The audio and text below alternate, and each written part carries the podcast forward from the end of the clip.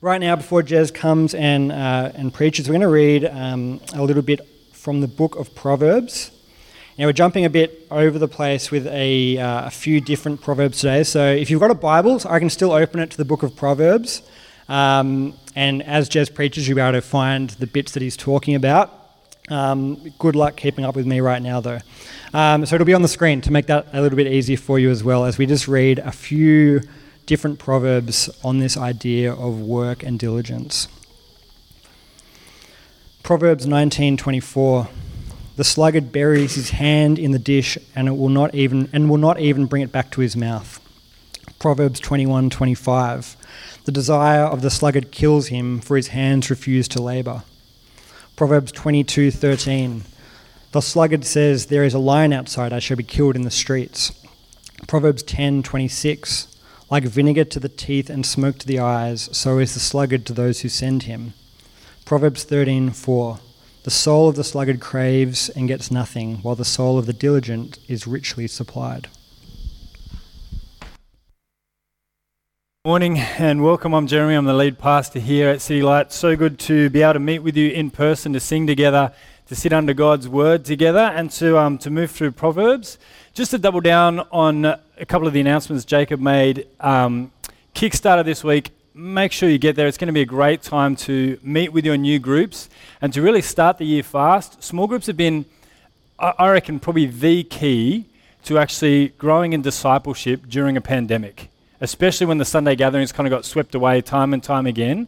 Having a small group of people who know you, who are studying God's word together and encouraging one another to press on is crucial in that. So we'd love to have you be a part of that, to do that well. And like Jacob was saying, if you're new, to plug you into a small group. The other one is uh, our vision series on Next. We've made some huge steps over the year in stepping towards being a growing, healthy, multi generational community, having a Sydney wide impact and, uh, and we really are about what's next. And so we'd love to, uh, to have everyone here next week. Come grab some brekkie so we can have a running start into the gathering, and it'd be a great series to get into. But this week we are finishing off on Proverbs, and we are seeing what Proverbs has to say about laziness and work. And what you probably saw in those readings was a word that came up that you, I doubt, have heard from your own mouth ever or in a long time, we're studying the character of the sluggard, but also the call to diligence. But this all matters because in our culture, we are plagued by two equal and opposite problems. We're plagued by the problem of both underwork, a lack of motivation, and overwork or workaholism. See, on one, on one hand, we have the problem of underwork. There are endless memes and jokes about our inability to adult today, which is kind of joking at the idea that we are lacking the motivation to just carry out the basic responsibilities that come with being a grown up of types. We're beset by endless distractions, social media, infinite entertainment make it hard for us to feel motivated to work. Not only that, but prime age men and women are disappearing or retracting from the workforce. That is, men and women in the prime of their life, 21 to 50, your most productive years, are pulling back from the workforce, and men at a faster rate than women, often beset by a, a, life committed more to ease and kind of to enslavement to what they call the unholy trinity of porn, pot, and PlayStation. There is an increasingly large group of unmotivated men in their prime years who have all this energy and not much to put it towards. Throw into the mix a pandemic, and you have a perfect storm for low motivation and productivity. All of this can cripple our ability to work well. On top of that, the increasing sense that there aren't very many good work options, and you have a sense that we just are a bit meh. We have this trouble of, of, of underwork, of feeling unmotivated. But then, crazily enough, we also have at the same time the simultaneous problem of overwork. In an op ed for the New York Times, Erin Griffith wrote an article called why are young people pretending to love work? That's a great title for an article. And she writes I saw the greatest minds of my generation log 18 hour days and then boast about hashtag hustle on Instagram. When did performative workaholism become a lifestyle? What she observes is what many of you have observed in the workplace that there is a glorifying of working heroically, almost superhuman hours, and then bragging about it. We have a culture of workaholism. It's celebrated in shows like Suits, where people work themselves into the ground almost to the point of death and then wax lyrical about philosophy and then drink whiskey at the end, and it's all great. We work and hustle and strive and nearly kill ourselves in order to achieve for the sake of achievement. And then, what's crazier still is that on top of that, you have a phenomenon which I talked a little bit about last year called revenge bedtime procrastination, where because we work such long, hard hours, we spend our last hours in the day, even though we're dog tired, doing useless things like searching things on the internet or watching binge watching TV even though we're so tired, because we want to regain some kind of sense of control over our lives. This is life in the city. And it's fair to say, this is not wise, is it? This is not a wise way to live. And this is why we need Proverbs. This is why we need God speaking into these areas in our life to teach us to be wise.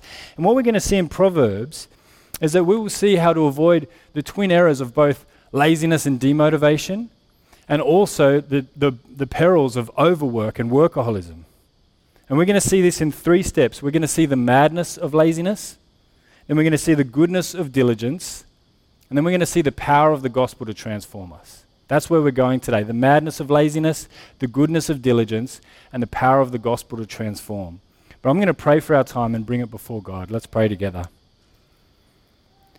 Father, we pray that you would help us to be wise that we would listen to you, and that we would understand your grace toward us in Jesus, that we would understand that we've been saved not by our works or anything we have done, but by his death for us on our behalf, and that you have made us new, but that you would have us do good for the sake of your name, that we might be moved to love and serve others just as Christ has loved and served us, and as you continue to love and serve us as our Heavenly Father.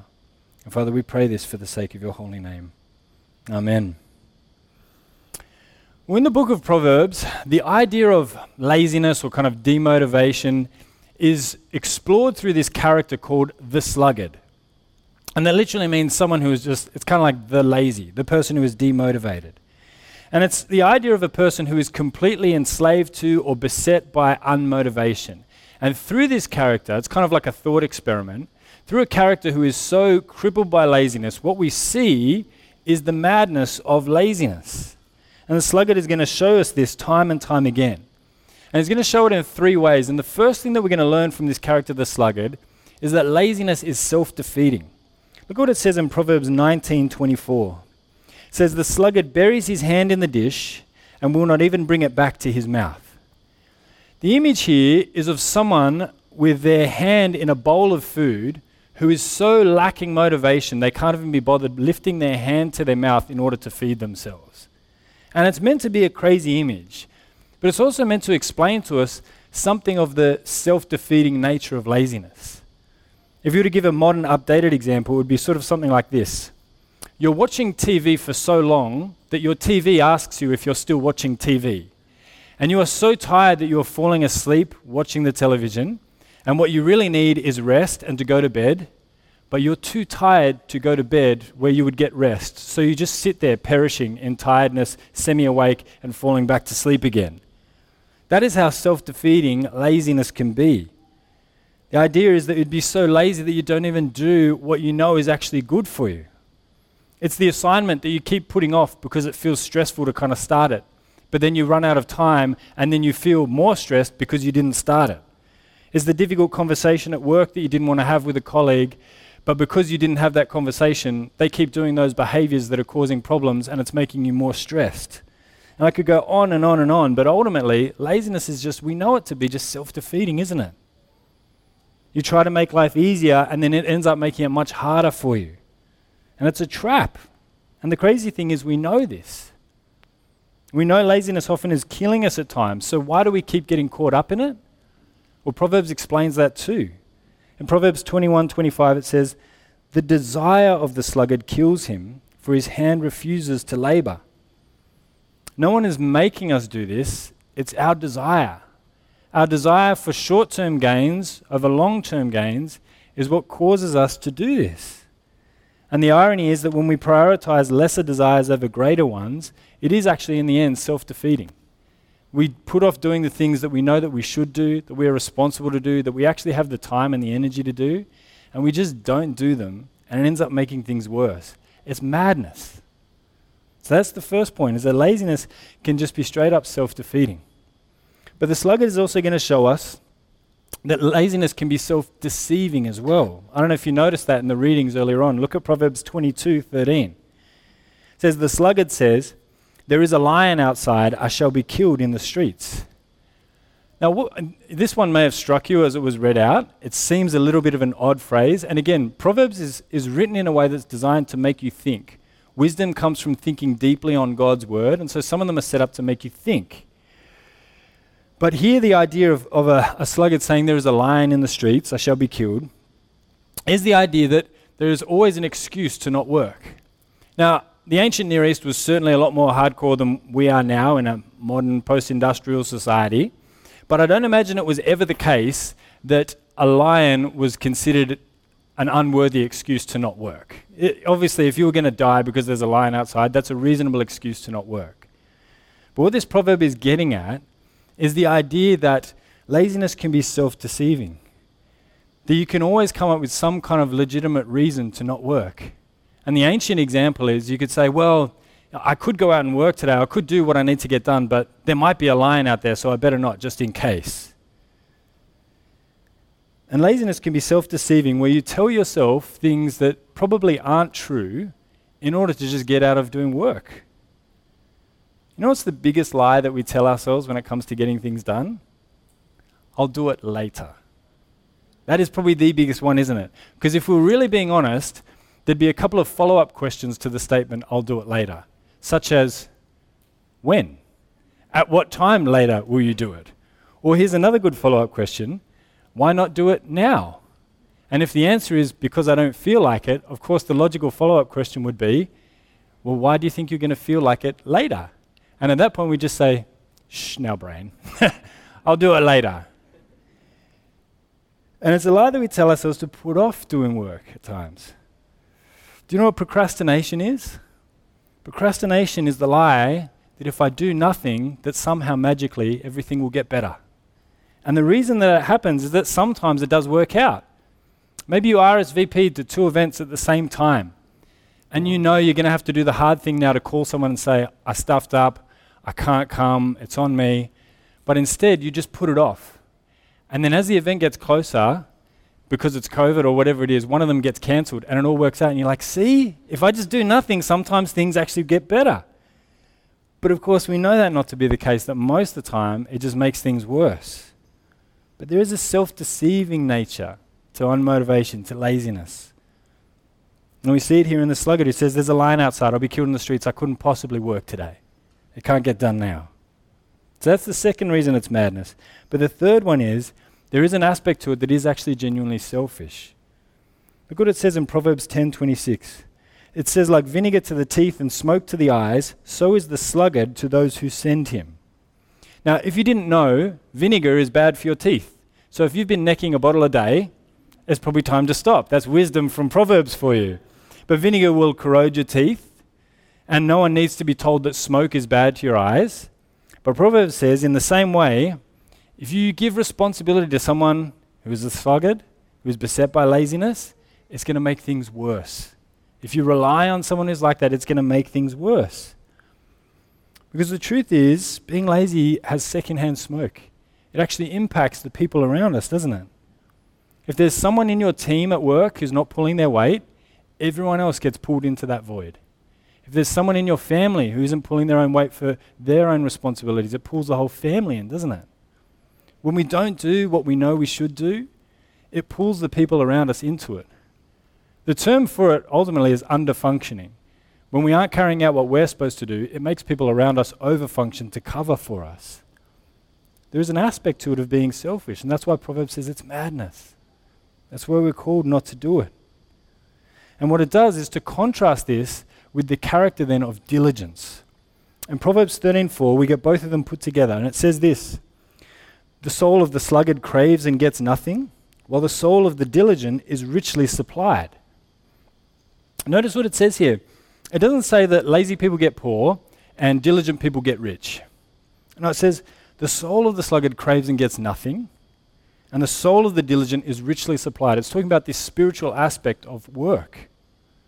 That you are made in the image of God to be part of His creation and His grand project to build a world that knows Him and loves Him and worships Him. And you're a part of that. And work is a part of that, and you are called to step into that. And it is good for the soul. If you've ever had a day, a full day that you set aside to get something done, and instead of doing it, you fluffed around on your phone, you checked the fridge a billion times, you went and rechecked your tools or whatever it was, you just didn't get anything done. At the end of the day, it feels just gross, doesn't it? You're like, I should have just, I should have just taken the day off. I could have done anything else, but instead, I've just mucked around and got nothing done. On the flip side, I don't know if you've ever had a day where you smashed it where you built something and built it with skill and excellence, where you taught someone something and they got it. You prepared a briefing, you wrote an article, you led the team well, you're actually effective, you, you consulted clients with insight and skill, and at the end of the day, you feel like I did good today. It says the soul of the diligent is richly supplied. God made us to work, and work is good for the soul. But the question you may have is like, well, it doesn't always feel that way. And that's true. Not all work is good work. In fact, there's a whole nother wisdom book of the Bible called Ecclesiastes devoted to the work that is not so good, which is called toil, meaningless, endless labor. Not all work is satisfying. When Henry Ford created the production line, it was to increase efficiency in producing cars. So, what would happen instead of getting a team of workers to produce one part of the car where they would use multiple skills to do it. You basically went from doing that to having one job. You would just turn a single spanner a thousand times in a day. And when they switched to this, it's, it's probably reasonably intuitive to you, it was soul destroying for the workers. They went from taking some measure of pride in their work to hating it, and they quit at an unprecedented rate. And the way that they fixed it was not by making the work more meaningful, or going back to the old way of doing it, they just paid them double. And so people stuck around and they did it, but it was soul destroying work. It was work that was unchallenging and it was just toil. This is, is not what diligence is about. It's about working hard and using the skill and gifting that God has given you to do as good as you can. Some work can just be toil. But similarly, diligence is not overwork. When we overwork, it's usually because we're looking for something in work that you can only find in God. You know, a little bit further down in that article uh, that Erin Griffith wrote for the New York Times, she makes this observation as some kind of effort to explain this phenomenon of workaholism. She says, Perhaps we've all gotten a little hungry for meaning. Participation in organized religion is falling, especially among American millennials. In San Francisco, where I've lived, I've noticed that the concept of productivity has taken on an almost spiritual dimension. She goes on to explain that perhaps what people are doing in working so hard is trying to find in it the kind of meaning and identity that used to be found in other things. And there's an echo of the gospel in this, and that when you try and make work your God, it will enslave you. Diligence is not working for the sake of work, it's not working in order to find an identity. It's knowing who you are in God and what your place is in His creation and working to do good for the glory of His name. And not only that, but Proverbs goes on to say that when this happens, it leads to abundance. In Proverbs 21:5 it says, "The plans of the diligent surely lead to abundance, but everyone who is hasty only comes to poverty." The God has made you to work well and thoroughly and to persevere in that. It says, Everyone who is hasty comes to poverty. You may well be familiar with the fact that people who come suddenly into a large amount of cash are more likely than the average population to end up bankrupt. The statistics for lotto, there's some debate over it, but it's somewhere near a third of people who win a major lotto windfall end up completely bankrupt. Because becoming someone who works well and hard is better than getting fast cash that there is a character to it. Proverbs says, the diligent surely lead to abundance.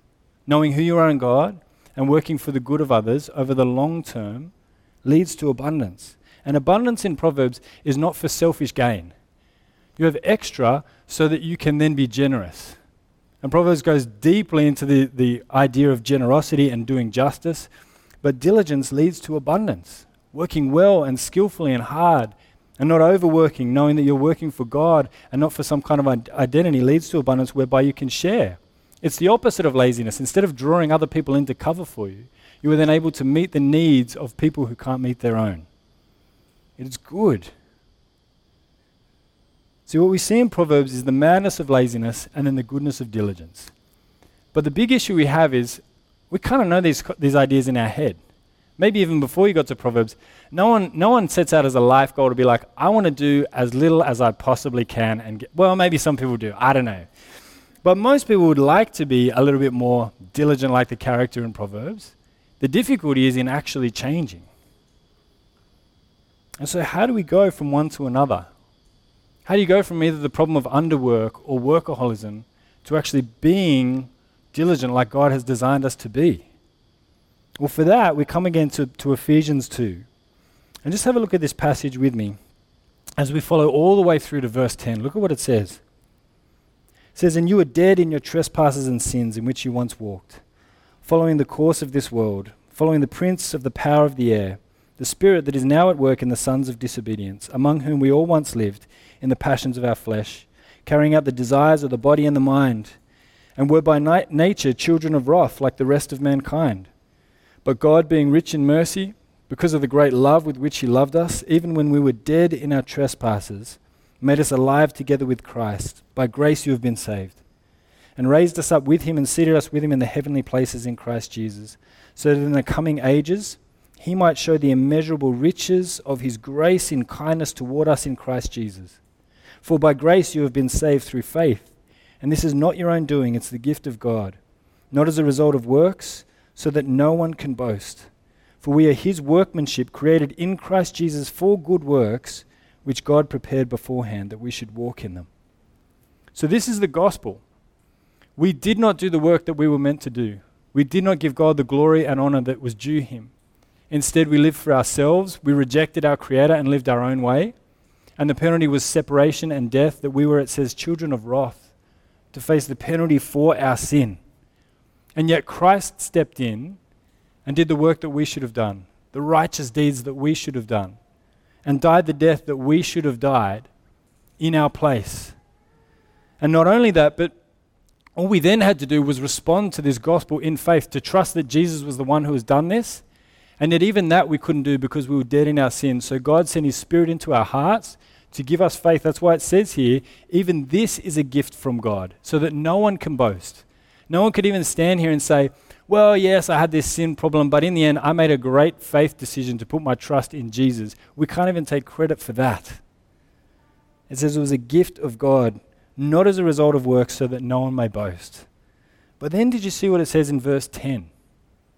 For we are his workmanship, created in Christ Jesus for good works, which God prepared beforehand that we should walk in them.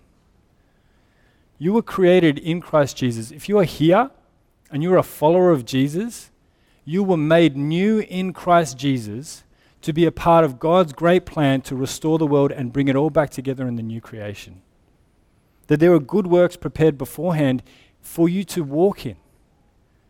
That part of His design in saving you is not that you might just be sidelined and sit idly by while He gets it all done, but that He would include you in this work of restoring His world. That there are good works that He has prepared beforehand for you to walk in.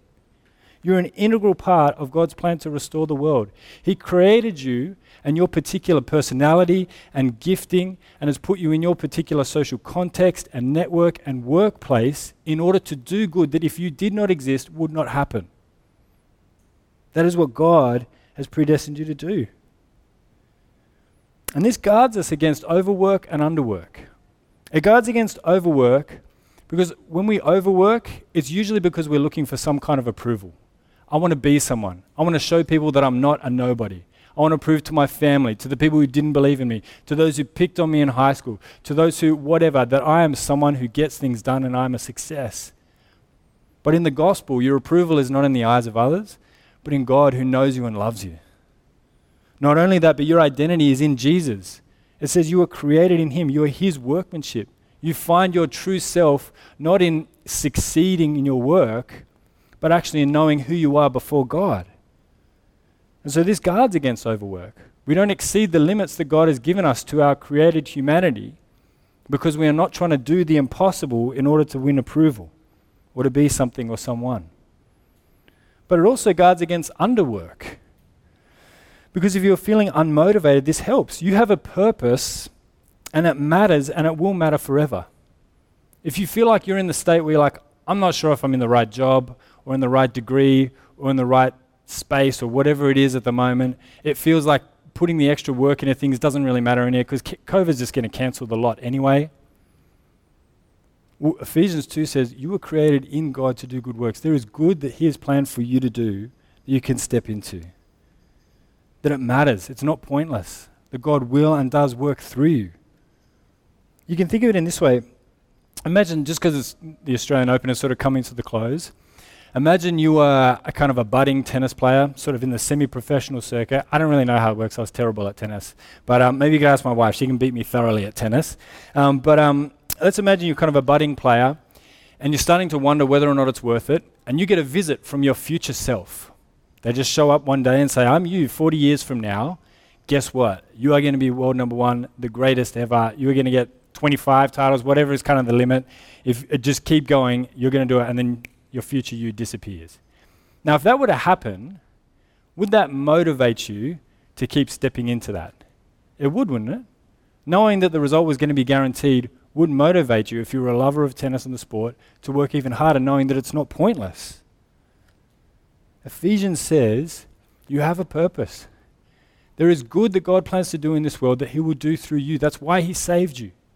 You don't do good works to earn His favor but simply to participate in his grace and mercy as he brings this world together under one head, even Christ.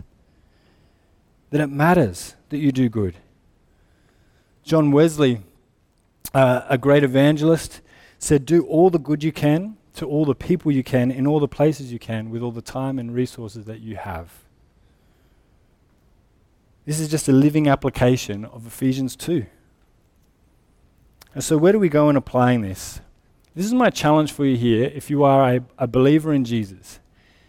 A very simple challenge, given that things are complicated and everything's uncertain, all that sort of thing. But here's the challenge that I kind of heard earlier this week that every day, do one thing that is good for the glory of God that you don't want to do, and one thing that you do. It's that simple. One thing that you don't want to do, and one that you do. Do one thing that you don't want to do, something that you know is good that God has called you to do, that you don't feel like doing, because it exercises that faith in trusting that actually, yeah, God is going to work through that. That He is faithful to His word, and it is good to do what He says and calls me to do. This is part of the new identity that He has given me, that I'm His workmanship, a new creation. And so to step into that. But then also to do something good for the glory of God that you do want to do. Some small act of kindness, enjoying some part of His creation, sharing the gospel with someone. All of this to know that you are a new person created to do good in Christ Jesus. May God teach us the wisdom that He has given us in Proverbs and the wisdom of the gospel. Let's pray.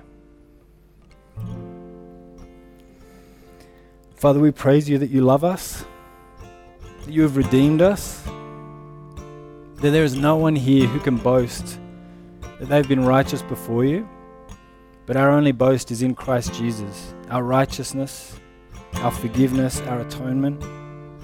We just thank you that you have made us new, that you have gifted us differently, so that we might do good for the sake of your holy name. Father, help us to be a people who look for every opportunity to do good, that we might glorify you and just enjoy you in it. That we might, we might walk in the new identities that you have given us. Guard us against underwork and the madness that goes with that.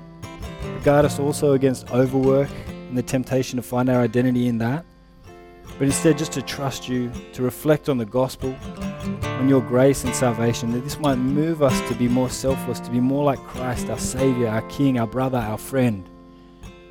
And Father, we pray all of these things that you might be glorified in your people. Amen.